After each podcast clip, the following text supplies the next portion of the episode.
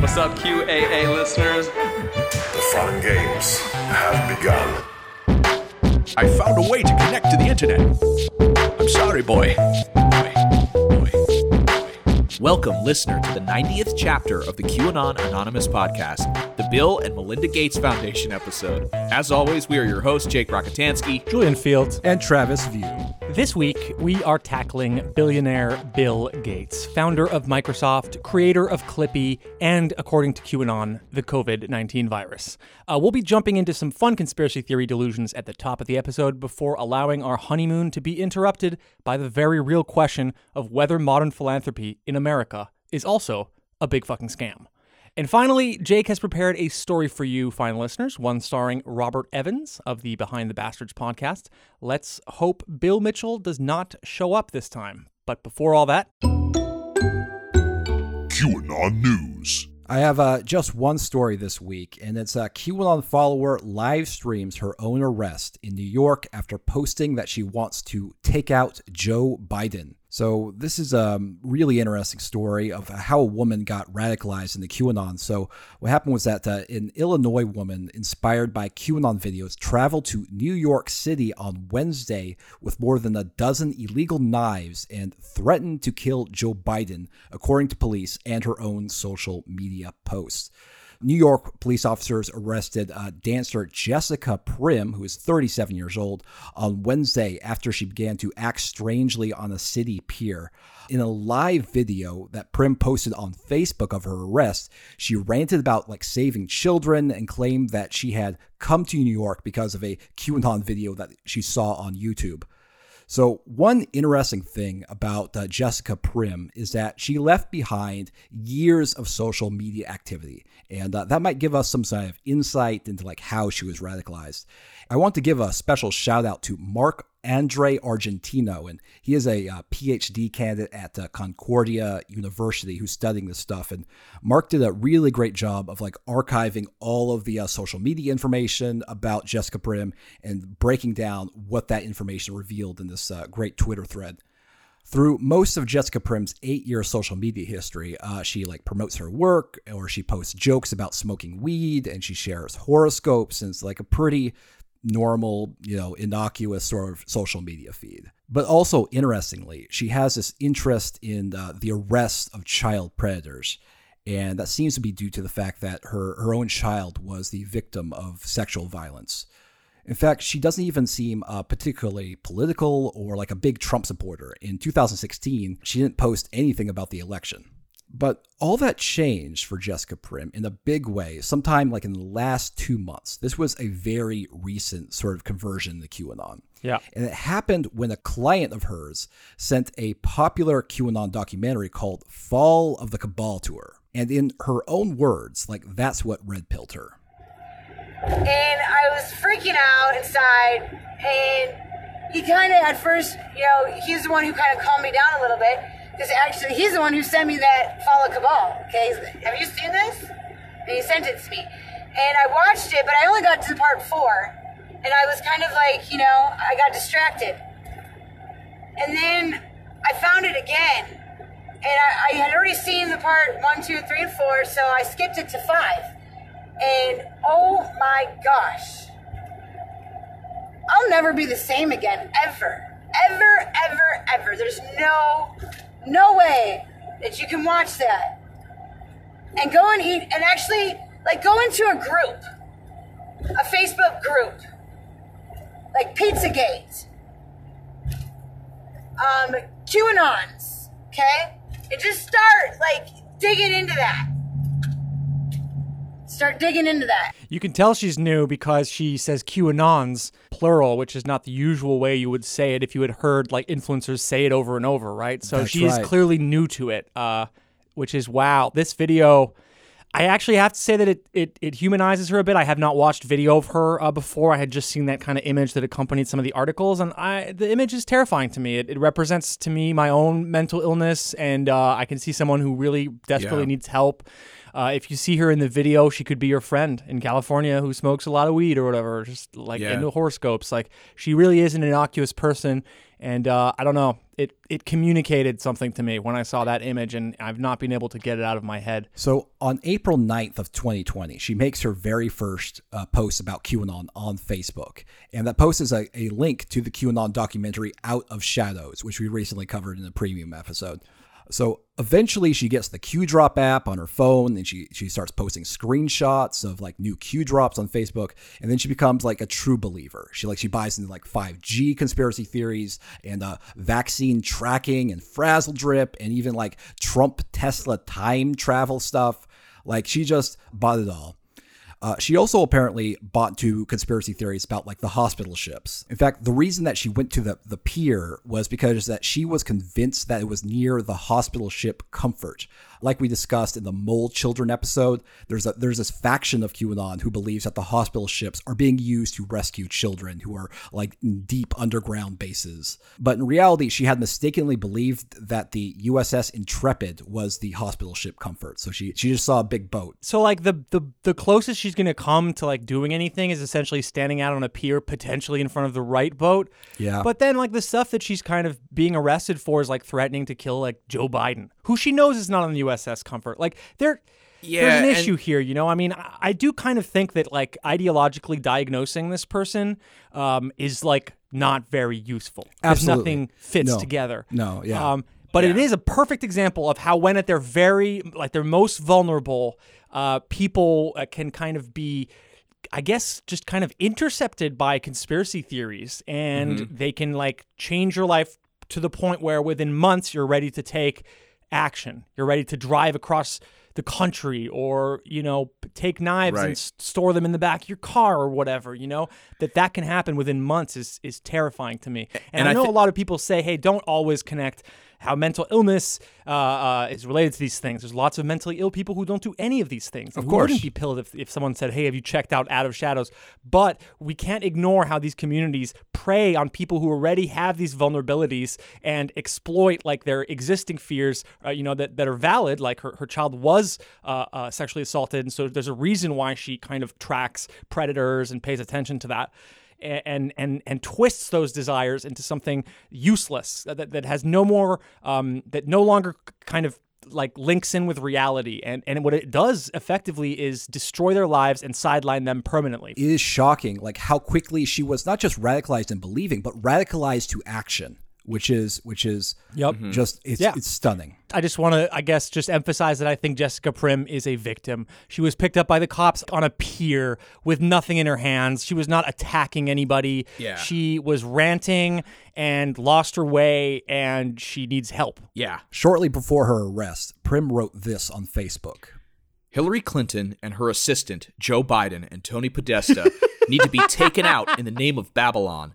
I can't be set free without them gone. Wake me up. This is such a powerful own of Joe Biden. That is so funny. I never even noticed it until now because I was focused on other aspects of this story, but Hillary Clinton and her assistant Joe Biden is how she opened this message. It rules. Yeah, just to emphasize how quickly this happened. So her first QAnon post was on April 9th, and then she was arrested on April 29th. So like less than a month, basically. It sucks. The live stream video of Jessica Prim's arrest is not easy to watch. She actually calls out to a police officer from her car for help because she's terrified. She's like trembling and she's weeping and confused, and the whole thing sucks. As Jessica tries to tell the officer what the issue is in that video, she again mentions that QAnon documentary Fall of the Cabal, and also her belief that Donald Trump speaks directly to her through press conferences. Okay. Somebody sent me the YouTube video, Fall of Cabal, and I watched part 5. I don't know if you've seen it. Part five. It talks about the elite eating children. I mean, I can show it all to you, okay? It's all over my Facebook. Okay, so this is not someone getting arrested. They're getting arrested because they're mentally ill and loitering, essentially. and were having a panic attack and decided to talk to the cop. Oh, yeah. The idea of trying to get a cop to tune in to part 5 of a QAnon video actually rules. I think we should do this more often, but this woman needs actual help, and it's not the police arresting her that's going to fucking help at all. No. How is it that in America we arrest people like this? Like, what the fuck is wrong with us? I agree. And look at this. Look what she got fucking charged for. I know. It's bullshit. Disgusting. Yeah, she get charged for, like, any violent crime. It was like marijuana possession. Bullshit. And then it was 18 counts of criminal possession of a weapon for this because she had a bunch of knives in her car. I hope. Dude, I bet that shit was just like some shit she had stored in like an old backpack. Like, I fucking swear, she doesn't seem at any point like she set out to do anything except just... Yeah. Nothing about this woman is threatening. Nothing. The fact that she's in jail right now instead of getting help... Go fuck yourself. I saw some like examples of like saying like, oh, QAnon supporter threatens to kill Joe Biden. That's why she was arrested. It's like untrue. This woman is a threat to no one but herself. Right. Yeah. I feel like, she became a bigger threat to her own self, because she fell into QAnon instead of a healthier way to deal with whatever issues she is struggling with. Yeah, she could be doing hashtags, don't believe Tara Reid. Instead, she has a choice of belief systems. Yeah. She can be blue MAGA or red MAGA, man. Calling Tara Reid a Russian operative. Yeah. Weird that she's posting at the Russian hours. Yeah. I mean, I guess this is sort of like a kind of a trite comparison. This made a lot of time. But what really strikes me is like here's a woman who is behaving erratically in part because she was radicalized by some very specific YouTube content that she names, right? Yes. If instead she was like radicalized by, say, pro-ISIS content or something, by some other sort of extremist belief, there'd be an outcry. And then there would be like efforts to like, talk about how to de-radicalize this community. Yeah. But for some reason, like someone can say, I am here on a pier with a bunch of knives and I'm having a panic attack because I saw this video on YouTube and nothing's going to happen. That video is probably not even be taken down. We live in a country where when McCain died, people on CNN were saying like angels are crying. Like we live in the most religious, extremist, insane country that believes in like demons battling fucking angels like right before our eyes if we would just pay attention. We live in an extremist country. That's why we don't give a shit about her radicalization. It's absolutely in line with the entire ideology of like, kind of radical Christian extremism. Yeah, that about sums it up. But also, I do want to say, to take one moment to just tell everybody in the liberal class who thinks this is the enemy and that it's very funny to laugh at people like this, go fuck yourself. You all disgust me just as much. Hell yeah, pimp. Get it, king.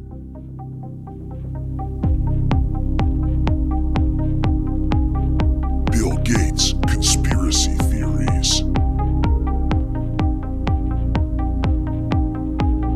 Today, yes, we're going to be talking about Bill Gates, second wealthiest man in the world, and his also incredibly wealthy foundation, the Bill and Melinda Gates Foundation. And this foundation has spent $53.8 billion on various programs over the past 20 years.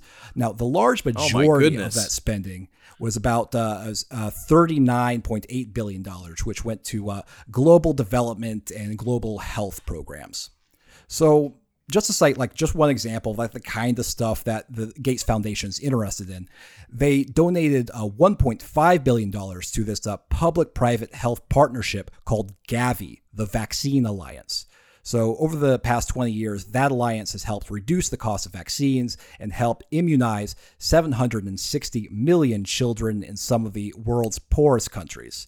And that effort almost certainly helped save millions of lives in the process. With that and other specific projects, I think that the Gates Foundation has done some undeniably noble work, but I nonetheless remain a strong believer in applying skepticism and scrutiny to powerful people. So I tasked Julian with trying to see if there's anything about the Gates Foundation that might give someone some pause. So Julian, I assume you didn't come up with like anything, substantial that you could like throw out the Gates Foundation. So let me know if we need like pad out this episode. Everybody, we found the good billionaire. We found him. Perfect. It's this guy. We've done it. It's him and Warren Buffett, the only two good ones, and you'll see how they work together to make sure that you believe that. Oh, beautiful, beautiful. But before we let Julian loose on the billionaires, I wanted to see if there's any truth to a lot of the conspiracy theories that are swirling around the founder of Microsoft. So conspiracy theories about Bill Gates' health agenda have been kicking around since the early 2010s, but they seem to have like really reached a fever pitch as the pandemic spread across the globe. You know, Alex Jones recently was in Austin at a rally, and he was chanting, "Arrest Bill Gates, arrest Bill Gates." The conspiracy theories around Gates, they tend to portray him as like this Lex Luthor-style supervillain who wants to destroy and control humanity. For example, here's a clip of conspiracy theorists Mark Taylor and Christopher McDonald talking about their views of Bill Gates' evil agenda. This guy's being used straight from the pits of hell right now. You better believe it. And he's trying to institute a vaccination program with nanotechnology in it. We all know that. It's just got a conglomerate of things in it. This guy's being used for the depopularization agenda, period. Bill Gates is. So this guy is not good right now. What I'm saying right now is this guy is being used by himself to commit genocide. Literal genocide is what this guy is what he's being used for right now. God, they really, every single time that you put the right on, and I'm like, right before the clip, I'm like, I bet I'm going to like kind of agree with him. Like he does do bad stuff and like he does try to control the world in certain ways and stuff. And then by the end, I'm like, oh, you morons. I fucking hate you. Well, I mean, they're absolutely astroturfing the issue. You motherfuckers. Well, I mean, their show is called The McFiles, which sounds like something. Oh, yeah, no, they rule. McDonald's. It's like the guy on the left looks like he's his permanent expression is they just lifted the Klan robe off me, and I'm in surprise.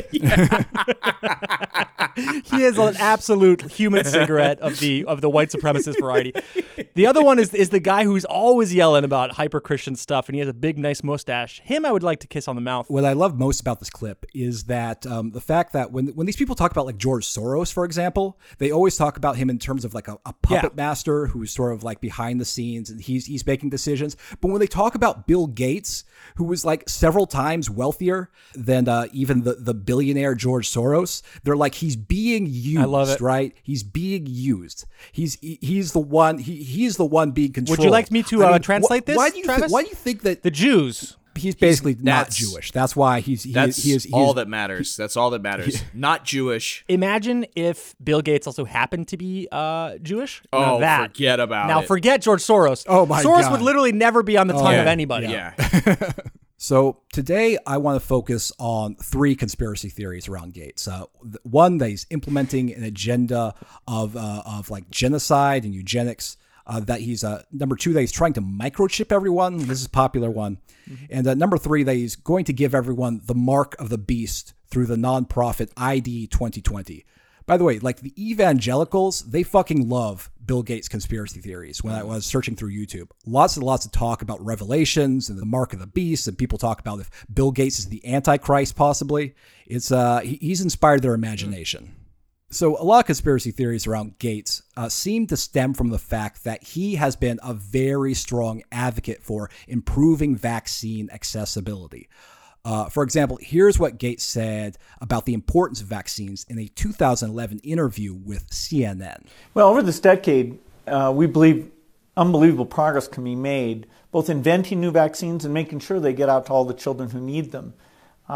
We could cut the number of children who die every year from about 9 million to half of that if we have success on it. And the benefits there in terms of reducing sickness, reducing the population growth, it really allows the society a chance to take care of itself once you've made that intervention. Wait, how is the vaccine going to stop the growth of these people? And why are we trying to stop growth in another country instead of America? Now... That is a very good point, Julian. And in fact, a lot of conspiracy theorists actually did seize on that line, his sort of toss-away lines, like, oh, reducing population growth.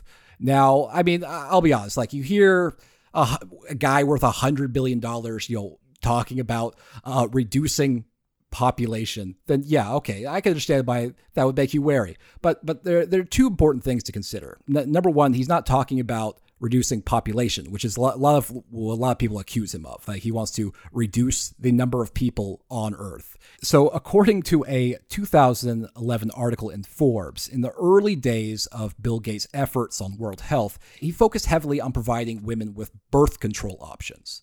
The reason was that if you give women more control over their reproductive choices, then it would lead to smaller families that are easier to care for with the resources available. and thus people would be healthier and more people would be lifted out of poverty. But after poring through the data, Gates believed that actually expanding the availability of vaccines led to smaller, more manageable families, and it had a lot of other benefits too. Now, that sounds counterintuitive, but here's how Gates came to that conclusion, according to that Forbes article. In society after society, he saw when the mortality rate falls, specifically below 10 deaths per 1,000 people, the birth rate follows, and population growth stabilizes. It goes against common sense, Gates says. Most parents don't choose to have 8 children because they want to have big families, it turns out, but because they know many of their children will die. If a mother and a father know their child is going to live to adulthood, they start to naturally reduce their population size. In terms of giving, Gates did a 180-degree turn. Rather than prevent births, he would aim his billions at saving the kids already born.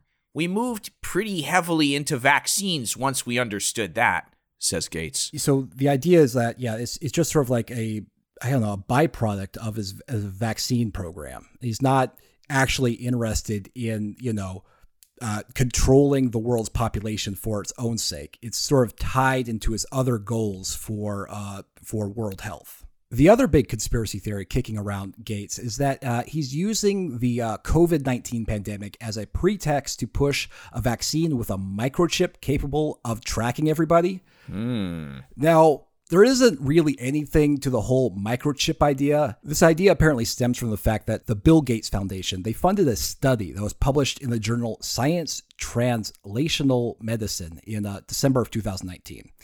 And it examined one theoretical way to improve immunization tracking in areas where records aren't very good. So the issue is like what do you do if you are a healthcare worker who is treating patients somewhere and you don't have good medical records? You won't be able to know what vaccines your patients have received and which ones they haven't. So you don't have the information that you would need to make the best possible health outcomes. So the proposed solution, which is, but again, I have to emphasize, theoretical proposed, there's no plans to implement this, is to store... Yeah, because it sounds a bit like catch and release, like what you would do on animals if you were studying them to make sure they're all healthy, but just as a kind of herd, not really as an individual.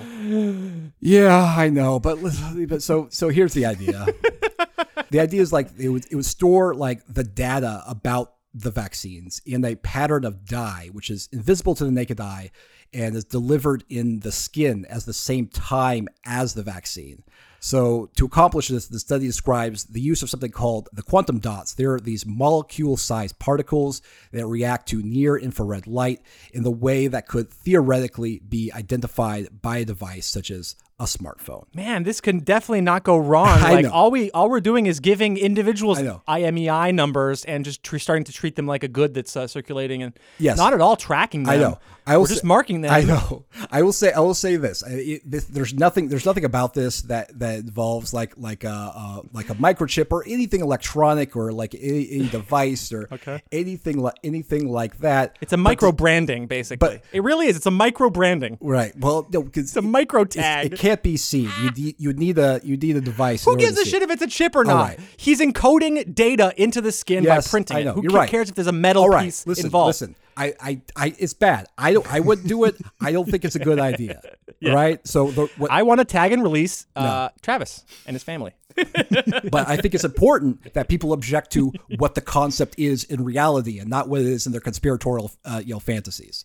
So right. It doesn't literally say 666 mark of the beast is what you're saying. It says this person's been vaccinated on this date, blah, blah, blah. If people have freedom and they can choose to do this or not, do you think they would choose to? You think you could convince even a fragment of America to getting printed on? No, of course not. Of course not. It was just these think tank dweebs who were presented with a problem. The records thing. It's and they just brainstormed, no bad ideas, no bad ideas. How about we just do a micro invisible dye that encodes their information? Sure, let's try that. Let's think about it. Let's bat it around. It's conceptual. All the conspiracy theorists think that, if the idea was proposed, then it was followed through to completion, was successful, and is, in mainstream trials secretly. Right. The point is he's paying a bunch of dweebs to sit in a room and figure out how to get Africa to grow slower. Yeah. There's just something that is a form of control. You think you can control other populations in the world that are not of your own country, you have the right to go and interfere with their growth, with anything at all, is so insane to me. But I understand that when you get past that stage, then we can talk about this kind of relativity. But I can't even get past that stage. For me, it's just flat out wrong for somebody to be actively fucking studying another country like this if you can't even get your own supposedly free countrymen to go along with it. You're doing it because you know there's less regulation and less individual freedom in those countries, and so I don't know. It's just... Yeah, you got a point, Julian. Yeah. The real description of what Gates is doing skeeves you out fine, but like focus on that instead. Yeah, no, I don't tend to push the Mark of the Beast conspiracy theory, not yet. All right. That's... All right. This podcast is going to take a weird religious turn this next year. So yet another conspiracy theory surrounding Bill Gates concerns a nonprofit organization called ID 2020.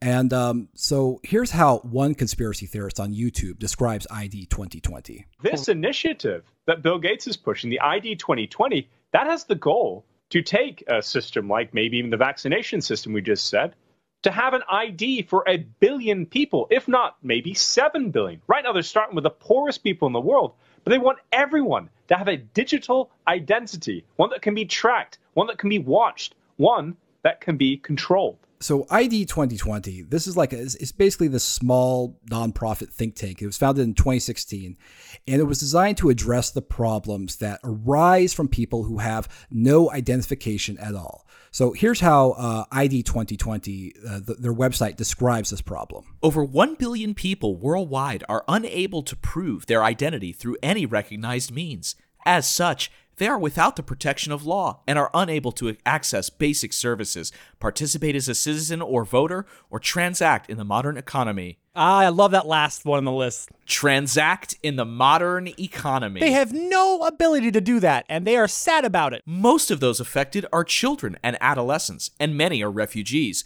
forcibly displaced, or stateless persons. So, yeah, so ID 2020, it basically, it brainstorms and promotes initiatives to expand access to, like, digital identification in order to solve that problem. For example, ID 2020 partnered with the city of Austin, Texas, to help the city's homeless population through a pilot project called MyPass. So the problem that they are trying to address is that about half of Austin's homeless have no identification, and therefore they don't have the means to access government services or like housing or employment or even healthcare often. So to hopefully solve that, MyPass provides people with the option to store their vital documents digitally using blockchain technology. No, I think that, I mean, there are lots of concerns, I think, around the idea of like a digital sort of like paperwork or digital sort of documents, like especially around like privacy and security. You want to give like governments like yet another way to sort of like track your information. But like nothing about that project or like any project associated with ID 2020 involves implanting a device in your skin. Even then, like all they've done is like a handful of like, you know, like papers and like pilot projects like across the globe. Take that fucking money and give it to the fucking homeless in Austin, you asshole. The Bill and Melinda Gates Foundation. Since you all know my fondness for billionaires, I'm going to go soft on Bill Gates up front by stating that he started a business relationship with Jeffrey Epstein 3 years after the prolific pedophile and sex trafficker's first conviction. The New York Times covered it because Bill got defensive about his ties to Jeff, stating in August of 2019, quote, "I didn't have any business relationship or friendship with Jeffrey Epstein." After Billy made the statement, the New York Times did some investigating and found out, of course, that he was lying. This is what they concluded. In fact, beginning in 2011, Mr. Gates met with Mr. Epstein on numerous occasions, including at least 3 times at Mr. Epstein's palatial Manhattan townhouse, and at least once staying late into the night, according to interviews with more than 12 people familiar with the relationship, as well as documents reviewed by the New York Times. Employees of Mr. Gates' foundation also paid multiple visits to Mr. Epstein's mansion, and Mr. Epstein spoke with the Bill and Melinda Gates Foundation and J.P. Morgan Chase about a proposed multi-billion-dollar charitable fund, an arrangement that had the potential to generate enormous fees for Mr. Epstein. His lifestyle is very different and kind of intriguing, although it would not work for me. Mr. Gates emailed colleagues in 2011 after his first get-together with Mr. Epstein. Bridget Arnold, a spokeswoman for Mr. Gates, said he, quote, was referring only to the unique decor of the Epstein residence and Epstein's habit of spontaneously bringing acquaintances to meet Mr. Gates. What doesn't sound better? Oh my fucking God. Just Epstein's acquaintances. Jesus Christ. Sorry, you had to finish the quote of the spokeswoman. Yes, Bridget Arnold went on to say, quote, it was in no way meant to convey a sense of interest or approval. So that's from an article by Emily Flitter and James B. Stewart published in October of 2019, so pretty recent. It's accompanied by a photo of Jeffrey Epstein standing with four other men, one of which is Bill Gates and the other of which is the science advisor to the Bill and Melinda Gates Foundation. Fantastic. So I think right here is a good place to kick off our examination of what freelance journalist Bill Schwab called Bill Gates' charity paradox in his extensive article for The Nation. Now, when I say this article is extensive, I mean it was funded by like a reputable journalism fellowship and it reads like a short book. Like I'm pretty sure he spent like almost all of 2019 working on this. It's insane. Wow. It's truly impressive stuff. He went through the entire 20 years of records and came up with some great, I think some great critiques and some insights into how this is all put together by Bill. But before all that criticism, I'm supposed to give the Bill and Melinda Gates Foundation a fair shake. Now, I'm not going to lie.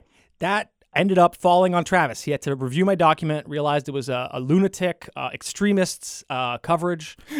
The problem is that I decided to explore the criticism first. And by the end of my research, I was so fucking pissed off.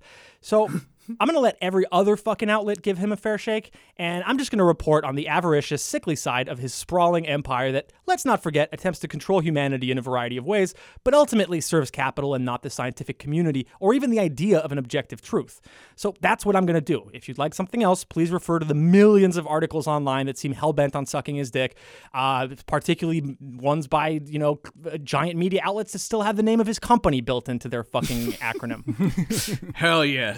In 2008, Bill Gates announced he would step away from Microsoft and focus on philanthropy. He used words like creative capitalism and catalytic philanthropy, which is the kind of thing you expect to hear at Davos, and that's because that's exactly where Bill was when he announced this to all his rich buddies. He was at Davos. And at the time, his net worth was over $40 billion. Now, to be fair, Bill Gates founded the Bill and Melinda Gates Foundation with his wife in 2000, so one could argue that I'm showing bias by focusing on Bill 8 years later in 2008. And you know what? You might be right. His motivations may have been pure in 2000 when his net worth was $60 billion. Again, perhaps it's unfair of me to use the past against Bill like this. What are the results of this great man's philanthropy? Well, I'm happy to report that this year marks 2 decades of the Bill and Melinda Gates Foundation and 12 years since Bill stepped away from Microsoft to focus on philanthropy.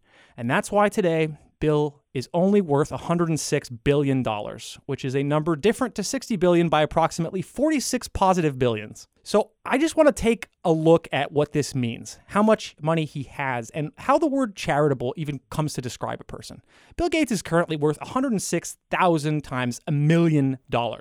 So let's say your net worth is 100K, Jake, right? Okay, no, not close, not even.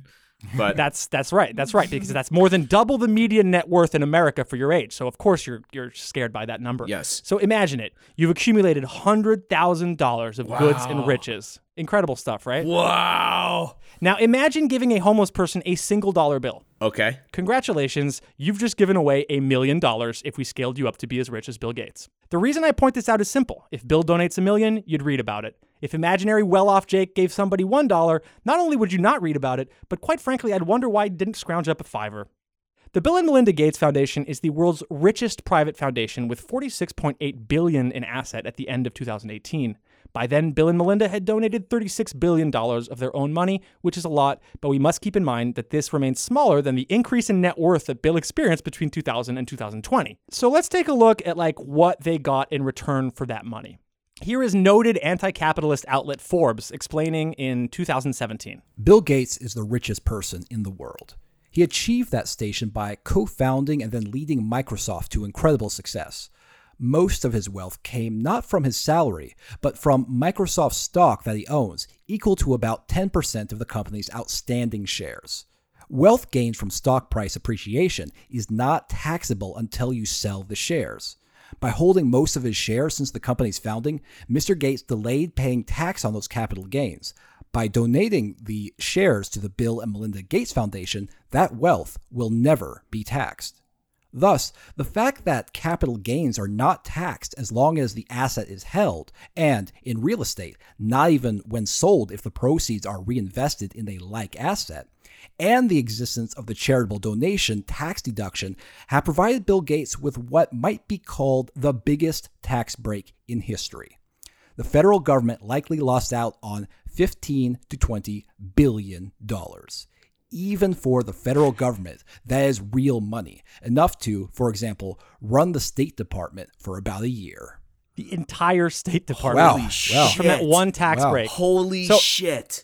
Now, this is Forbes, so they're proud of this. They think it's awesome. And actually, they go on and to say that if you consider all the good the foundation does, quote, a strong case can be made that the ability of Bill and Melinda Gates to keep their money and use it for charitable purposes was the biggest and best tax break in American history. So the first thing to understand about the Bill and Melinda Gates Foundation is that its primary activity is actually investment, in that it owns stocks and bonds in various private companies. These include massive pharmaceutical companies like Merck, Sanofi, and Pfizer, but also even more confusingly in companies like Berkshire Hathaway. So what is Berkshire Hathaway? The foundation's primary investment, in fact, the Bill and Melinda Gates Foundation, is $11 billion in Berkshire Hathaway stock, which was a lot of it was given to them by Warren Buffett, who got his own tax breaks, of course. So this is a multinational owned by billionaire Warren Buffett, and in turn it owns Geico, Duracell, Dairy Queen, Fruit of the Loom, BNSF, Lubrizol, Halliburton Diamonds, etc. It's just insane. It's a huge, huge company. And it also has its own investments in companies like MasterCard and Coca-Cola, both of which the foundation has helped over the years. So before we even get into the investment stuff, let's talk about those tax breaks first, because I want to be completely fair to them. You know, this is not just a way to completely pay no taxes, although we have seen some corporate entities manage that with the loopholes. But I'm sure that Bill would do it if he could, but he's trying his best, you know. So here's the Nation. By Bill and Melinda Gates' estimations, they have seen an 11% tax savings on their $36 billion in charitable donations through 2018, resulting in around $4 billion in avoided taxes. The foundation would not provide any documentation related to this number, and independent estimates from tax scholars like Ray Madoff, a law professor at Boston College, indicate that multi-billionaires see tax savings of at least 40%, which for Bill Gates would amount to $14 billion. When you factor in the tax benefits that charity offers to the super rich, avoidance of capital gains taxes, normally 15%, and the state taxes, 40% on everything over $11.58 million, which in Gates' case is a lot. The funny thing is, like, Gates' dad was a lawyer, and he actually did, like, lobby Congress a lot to try to keep the estate tax in because he thought that it was, like, creating dynasties. But then if you look at what Gates did, actually, like, he was actually simultaneously kind of going against that grain with a lot of his companies and decisions he was making. So it seems like we have this case of a dad who's, like, a pretty wealthy, well-off, like, lib kind of guy. I mean, he is trying to change legislation, and he does have his beliefs about what it means to be very wealthy, obviously, and to pay an estate tax and all that. But Bill is brought up in this environment of wealth, and he then starts a company and, you know, tells a story about himself as just a regular schmuck who started in his garage, of course, even though he you know, his family was wealthy before that. And his garage had fucking carpet, probably. There was carpet in his garage. And a good smell. I'll bet he had a good smelling basement. But what's kind of infuriating about, I guess, all this is that through these tax write-offs, the average American is effectively subsidizing the Bill and Melinda Gates Foundation, which it really does not need, as we will see in a moment, because it's really, really good at making fucking tons of money by investing.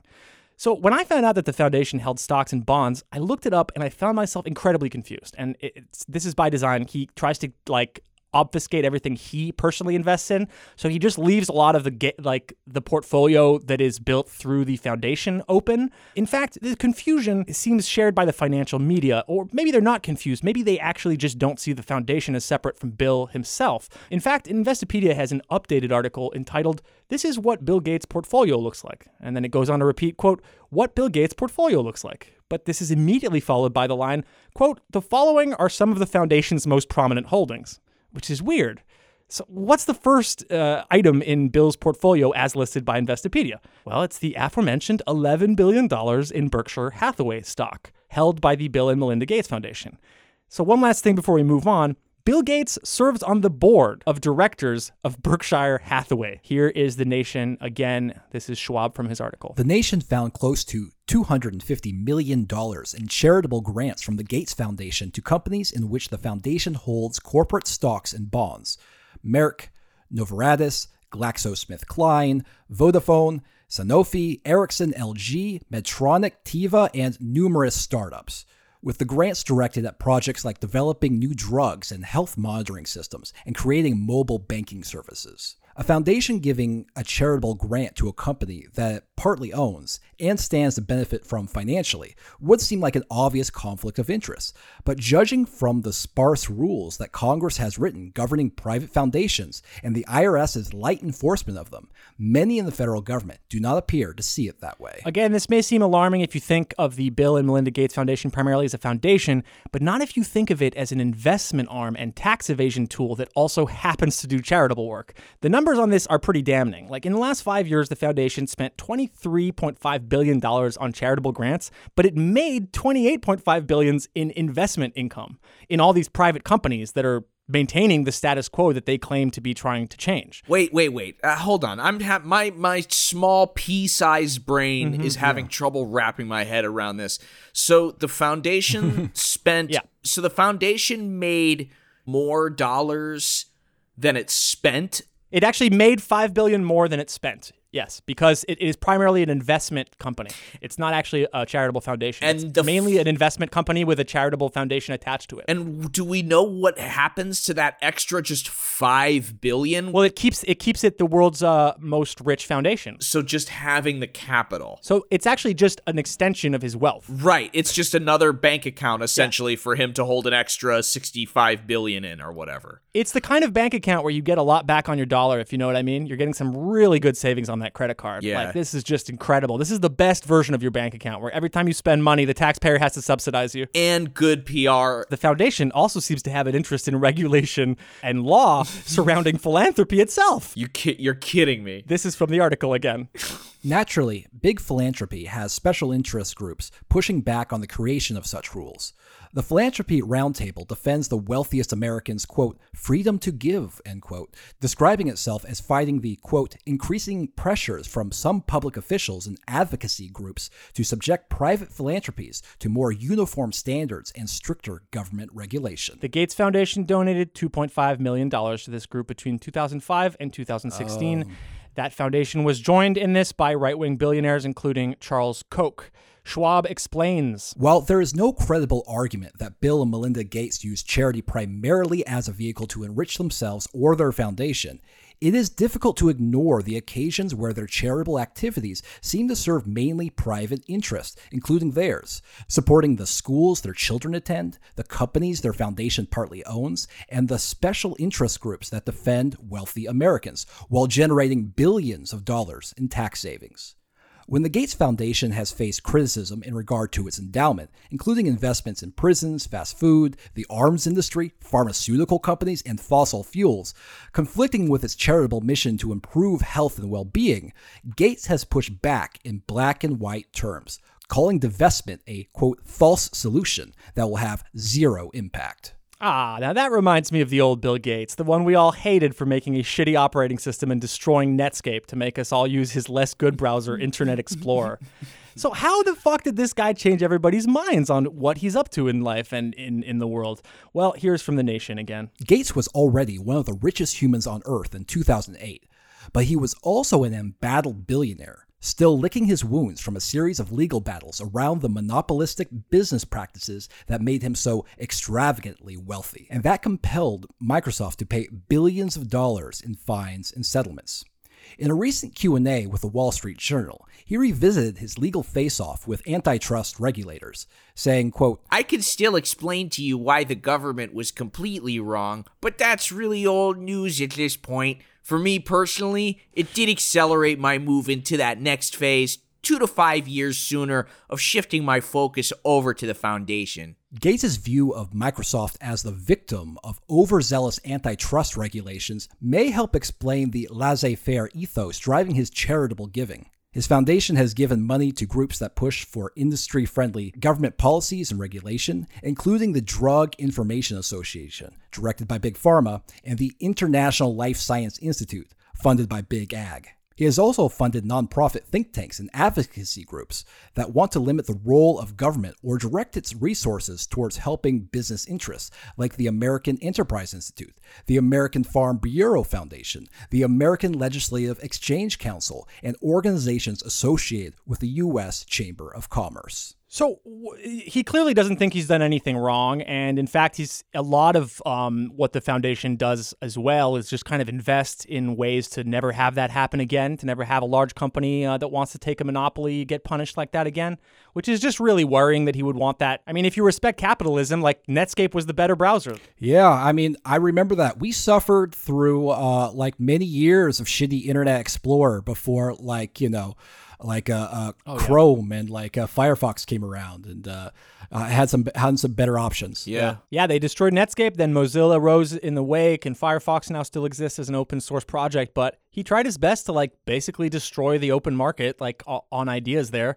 And I mean, it kind of fits in with his operating system, which he ripped off Mac as well, and just said, what if it had no regulation and we just let the software people do whatever they want with it? Yeah, we could sell it to more people.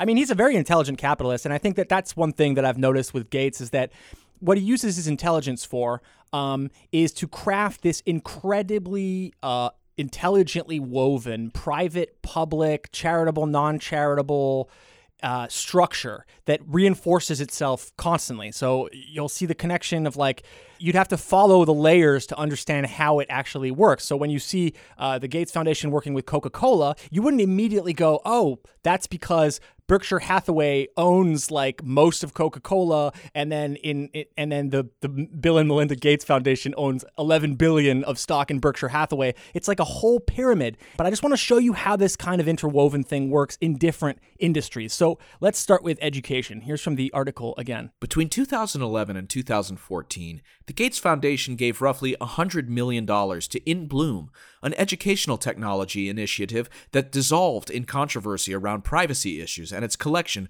of personal data and information about students.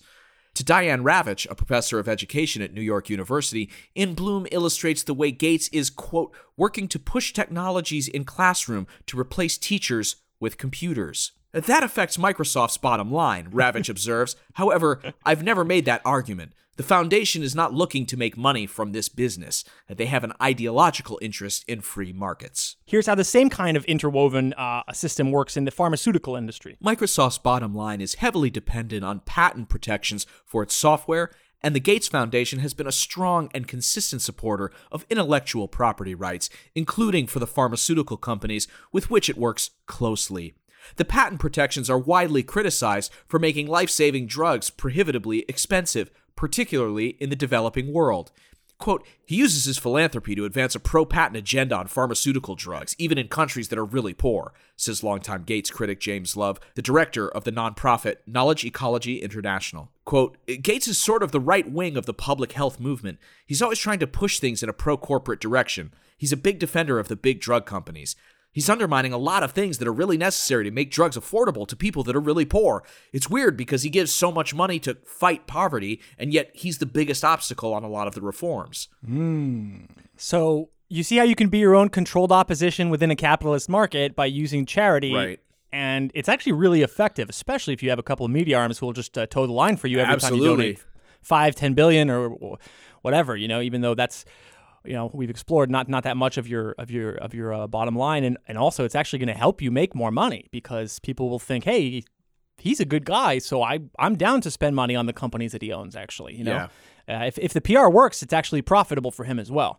But the whole point of these examples is just to show you how intelligently Bill Gates has built this empire. Everything is interconnected, but you can never really say that he did the bad thing, because it's always like 3 steps between each thing, and you're like, well, yes, that does make sense that if he overall is pushing the whole world to like digitize the classroom, Microsoft will be making billions of dollars selling those to the third world, right? Like, there's always something with him. There's never a single, like, just simple, straightforward, I care about this. There's always a bottom line. And what he keeps in place is the corporates, because he literally owns stock in them. In fact, not only does he own stock in them, but the foundation itself owns stock in them. So if the problems were ever solved, how the fuck is Merck going to make a buck? Like, you know, it just doesn't make financial sense for the foundation to actually be working to permanently change the world, only to patch up the issues with the system that as run by corporations, which is, of course, heartless, as we know, and puts a kind of a price on a human life.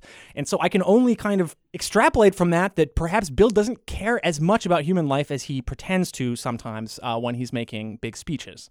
Sometimes he even tells you that he's kind of making this interwoven and interconnected thing. In some places, the Gates Foundation explicitly marries its investing in charitable activities. Gates' quote, strategic investment fund, which the foundation says is designed to advance its philanthropic goals, not to generate investment income, includes a $7 million equity stake in the startup company AgBiome, whose other investors include the agrochemical companies Monsanto and Syngenta. The foundation also gave the company $20 million in charitable grants to develop pesticides for African farmers. Similarly, the foundation has a $50 million stake in Intarsia and an $8 million investment in Just Biotherapeutics, to which it gave $25 million and $32 million in charitable grants, respectively, for work related to HIV and malaria. At one point, the foundation held a 48% stake in an HIV diagnostic company called Zyomix, to which it previously awarded millions of dollars in charitable grants. So if you think of Bill Gates as a charitable man, a philanthrope, a humanist even, with some sort of interest in the well-being of mankind at large, then please attempt to maintain this image as we continue reading from the same article. And this is going into some research that was done by the Los Angeles Times. In 2007, in one of the few investigative journalism series ever published about the foundation, the Los Angeles Times profiled the foundation's investments in mortgage lenders involved in subprime loans and for-profit hospitals accused of performing unneeded surgeries. The Times also noted the foundation's investments in chocolate companies that depend on cocoa production using child labor.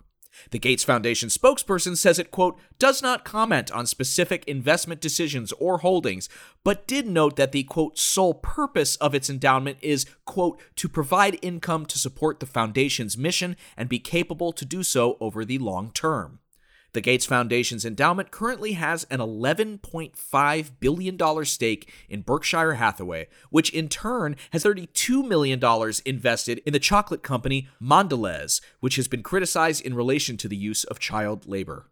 The foundation made $32.5 million in charitable donations to the World Cocoa Foundation, an industry group whose members include Mondelez, for a project to improve farmer livelihoods. The project doesn't appear to address child labor. So this one, it's just incredible to me. He literally owns money in a child labor cocoa project, basically, through the foundation. And then he's giving money to the industry of cocoa that is doing the child labor. And there's nothing about child labor in any of the papers, even though they were already defending against multiple accusations. So it's just this kind of thing that just makes me think that the guy doesn't fucking care. And it makes me also think, why is this not being investigated? Like, a single one of these should be putting a person to jail. That's why I don't believe it's horseshoe theory to agree with Alex Jones that Bill Gates should be in jail. I think he should be in jail for white-collar fraud, for fucking tax evasion and white-collar fraud. So is this shit getting investigated by some sort of regulatory committee of some kind? Fuck no. And I mean specifically fuck no for Bill Gates from 2000 to 2014. Here's from the article again. State attorneys general can exercise oversight of private foundations, as the New York Attorney General's office did in 2018 when it investigated Donald Trump's private foundation, which shut down amid allegations that he used it for his personal benefit. The Gates Foundation's location in Seattle gives the state of Washington purview over its charitable work, but the state attorney general's office says it did not have full-time staff dedicated to investigating charitable activities until 2014, a decade after the foundation became the largest philanthropy in the world. The Washington AG's office would not comment on whether it has ever investigated the Gates Foundation. Just infuriating. They didn't have, we couldn't staff it, I guess. We was gonna, but we didn't have the people. Yeah, Johnny years. Called in sick, so we couldn't look into the rich crime. The article ends, I think, in quite a bit of panache, reminding us how far the Overton window has shifted on this kind of stuff. 100 years ago, when oil baron John D. Rockefeller asked Congress to provide him with a charter to start a private foundation, his ambitions were soundly rejected as an anti-democratic power grab. As Theodore Roosevelt said at the time, "No amount of charities and spending such fortunes can compensate in any way for the misconduct in acquiring them." Damn. Teddy Roosevelt. Damn. T-Rose. Teddy Trustbuster. Punched him in the dick twice. He would have hated Bill Gates. He would have absolutely punched Bill Gates in the dick. Bill Gates is a Monster, featuring Robert Evans. The crowd waited anxiously in the hot sun, maybe a dozen of them, sitting underneath the shade of the decaying Millennium Falcon. The sky was a clean, brilliant blue, no trace of smog. The sun glared off of the cement of the abandoned theme park. "Here he comes!" shouted one of the followers. "Lord Gates!" shrieked another. "God damn it," thought Robert Evans. What had started as a laid-back Saturday with some of his friends had turned into an all-out apocalypse as the third wave of the virus hit, this time coupled with the power of 5G technology. 99.9% of the world's population had been wiped out, save for a handful of Silicon Valley elites who allowed themselves to be microchipped, courtesy of Microsoft, in exchange for the vaccine. Evans didn't have a microchip. He just happened to be incredibly unlucky. A fuzzy tauntaun he had drank in that fateful day at the cantina had somehow given him branch immunity. His friends perished. Only he and a handful of dads had survived. And then Gates showed up with his platoon of imbeciles. It had been a shitty month. Trapped at Disneyland, completely dependent on their ecosystem, Evans had considered jumping from the peak of Space Mountain, but the journalist in him couldn't miss an opportunity to document Bill Gates' strange Silicon Disney cult. He knew this would end badly. He just didn't particularly care. He looked on as Gates, a frail man approaching his 70s, took to the stage adjacent to the massive replica starship. A small stuffed animal creature was perched on his shoulder. "Power! Unlimited power!" "I'm joking, of course. How is everyone?" There was a light smattering of applause. About 100 feet away, buzzards picked at the eyes of a large Donald Duck costume, the park actor decaying inside. Gates straightened up and cleared his throat. "If you had told me a couple years ago that one day I'd be living inside of Disneyland with the last 12 people on Earth, I would have said, you're probably right." Crowd chuckled, sucking neon blue milk out of big plastic glow-in-the-dark jugs. What the fuck did I write? It's like, so far we have Star Wars and a rave going on at once. Like, you were blackout drunk at this point? Like, what? I think you started writing this one drunk. Like, this one has signs of you be bad. Yeah, not being okay right off the bat. This is gonna. Well, I guess the show must go on. Keep going. "You see, Melinda and I spent years crafting the perfect virus to depopulate the world. While COVID-19 was only intended to relieve about 70% of all human beings, it seems that in true Microsoft fashion, we've outdone ourselves once again. And well, ever since a little kid, it's always been a dream of mine to live here at Disneyland, specifically inside of the Peter Pan ride." That's it. Evans would rather face the wasteland alone than be holed up with these assholes. He lit a cigarette and began to dust himself off before standing and walking towards the Galaxy's Edge exit tunnel. "Hey, what are you doing, man?" A guy with his shaggy hair and a Weezer t-shirt grabbed Evans by the shoulder. "Don't you want to see gameplay from the next Xbox?" Evans found himself surrounded. Everyone seemed to be waiting for some piece of technology promised to them by Gates. It's the end of the fucking world, man. What games are you even going to play? "Aw, man. New Assassin's Creed. Didn't you see the trailer announcement?" One of the dads started to list features off the new Surface Pro. Evan's heart began to race. He had been surrounded by assholes waving guns for the last decade, and yet this excited dad was giving him the fear. Evan zeroed in on the $200 lightsaber strapped to the guy's back, no doubt purchased for a son whose skeleton was rotting somewhere in the park. With a quick fluid motion, Evans grabbed the saber out of the cylindrical black bat. The saber looked incredibly realistic, with a full sound package that hummed and purred as Evan waved it around. It was cool, he thought, but $200 cool? Hard to say. "Stay the fuck back." The group of Gates' followers closed in. Evans knew the sword couldn't actually melt their flesh, but by golly, if he wasn't going to break it over one of these idiots' heads. "That's quite enough," Gates said calmly. "William, grab him." Evans did a double take. From behind the small stage emerged an unmistakable man with silver hair and a sharp gray suit. He held a plastic... Oh, God. I just hurt my jaw. Just imagining him come out. Fuck. I love Bill Mitchell. He had a plastic prop Star Wars blaster in his hand as he approached Evans. By the power entrusted to me as sheriff, I hereby order you to accompany me immediately to Tom Sawyer's Island. Evans stared at the man. Do I know you? The man stared back, curious. I don't know. You ever do cocaine with Jimmy? Evans shook his head. What? No. The man laughed. Ah, yeah, you look like a guy who might do cocaine with Jimmy. That's why I asked.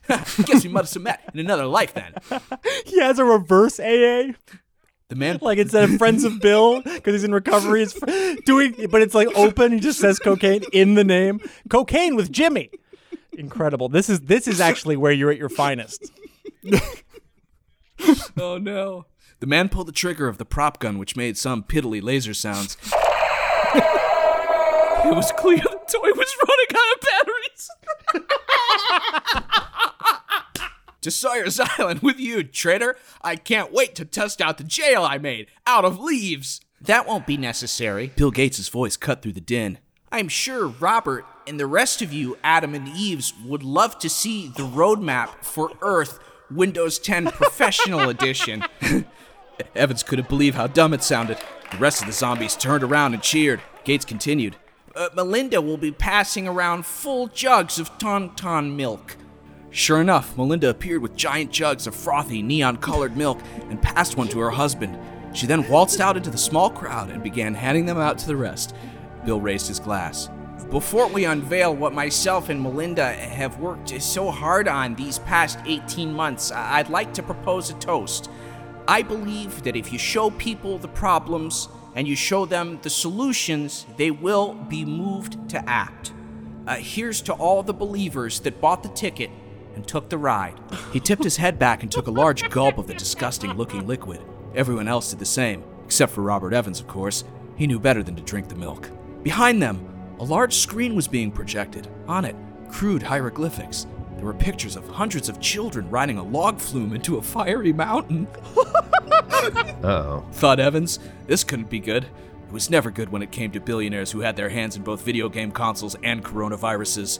Since we are all that remains of the human race, it is our task to repopulate the world intelligently. Phase 1, everyone will pair up with a member of the opposite sex. Once the children are born, we will store them inside the caverns of Splash Mountain. Some of the followers began to look uneasy. A murmur of dissent rippled through the crowd.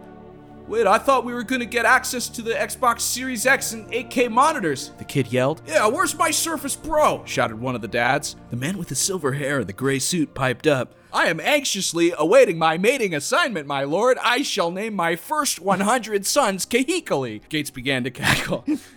There's no use trying to revolt. The milk we have all drank in is contaminated with a new, even more potent strain of the coronavirus, and only I have the vaccine. Gates brandished a small syringe with an amber-colored serum inside. He calmly placed the needle into his heart and injected himself without so much as a grimace. But something was wrong. Gates doubled over, crying out in pain. Evans and Gates' followers watched in horror as Bill's muscles began to ripple, stretching his sweater until it disintegrated into shreds along his hulking back. He seemed to almost double in size, all the while howling a ferocious cry. People took off in various directions into the theme park. The man with the silver hair and gray suit ran over next to the hulking monster's side, doing his best to match its ferociousness. That's right. Run, you cowards! Final form, Bill Gates will rule the world, and I, his trusted advisor! The monster reached down and popped the man's head in between its fingertips with a small poof, and his body crumpled to the ground. It set its sights directly on Evans. I'll say it again. God damn it. Evans sighed. He took off running with the monster in tow. Evans sprinted towards a couple of small metal railings. He hopped them and ducked behind a wall, sporting a large Peter Pan mural. He crept through rows of heavy black curtains, looking over his shoulder. Evans could hear the monster grunting behind him. All of a sudden, Evans found himself in a large room. Tiny stars twinkled above him on the ceiling. Below him, a miniature village with hundreds of small windows giving off peaceful glow. Whoosh. Evans just managed to duck out of the way as a floating pirate ship whisked above his head. He watched it as it flew around the city and then disappeared into the darkness. It was so mesmerizing, he didn't manage to see the hulking monster lumber into the chamber behind him. Robert spun around, face to face with the beast. When standing in the middle of the tiny village, it looked like some sort of Godzilla behemoth, ready to tear down skyscrapers with a swipe of its hand. But the monster's expression was one of sadness. It looked around at the amusement park ride forlornly, desperately searching for whatever piece of humanity was left inside, if any. For a brief second, Robert Evans thought the monster might change its mind. That would go back to being a regular human monster instead of a mutated, haggard-looking one.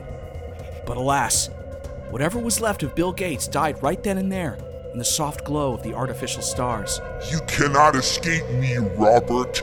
I have been rich for so long.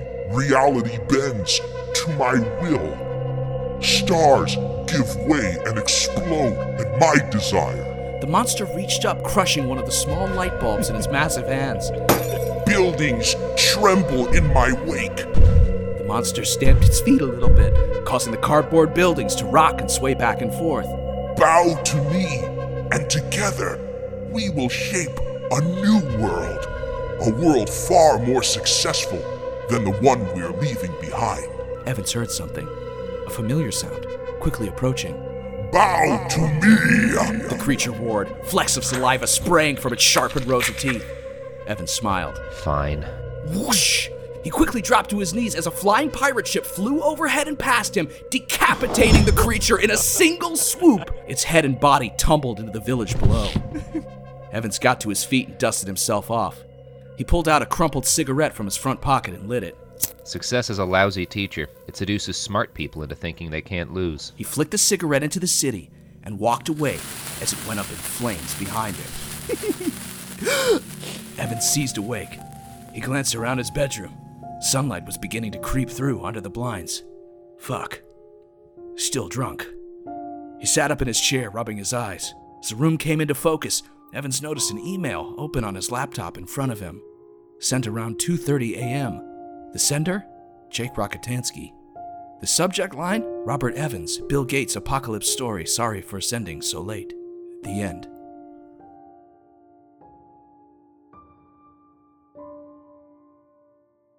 Thanks for listening to another episode of the QAnon Anonymous podcast. You should go follow Robert Evans, who was the guest for the story. I write okay on Twitter, and you can also listen to his podcast, Behind the Bastards. Please go to patreon.com/QAnon Anonymous and subscribe for $5 a month to get a whole second episode every week, plus access to our entire archive of premium episodes. There's actually over like 70 of them right now. When you subscribe, you help us stay advertising free and editorially independent. You can join us on Twitch. That's twitch.tv/QAnon Anonymous. And for anything else, we have the website. You can go there for stuff like access to the Discord community, infamous Lost episodes, music from the soundtrack. All of that is free. And you can also find merch there. Plenty of it. Listener, until next week, may the deep dish bless you and keep you. It's not a conspiracy, it's fact. And now, today's auto cue. To all the people of Wuhan, you made a great sacrifice to be in this very strict quarantine. And, I'm very glad that it succeeded, but I'm sure that the difficulties were very great. And so we're thankful that you made these sacrifices, being at ground zero of infectious disease is a incredible challenge, and you made changes. Work was stopped, your living was very different, and now the goal that all of that had, which is getting the cases down to very small numbers, and still being super open about where are those cases. That critical thing is something that people should feel good about, and I'm hopeful that we can get things even more back to normal in the months ahead. We use testing data to see where do we still need to restrict things and where can we go partially back to normal. So thank you for your sacrifices.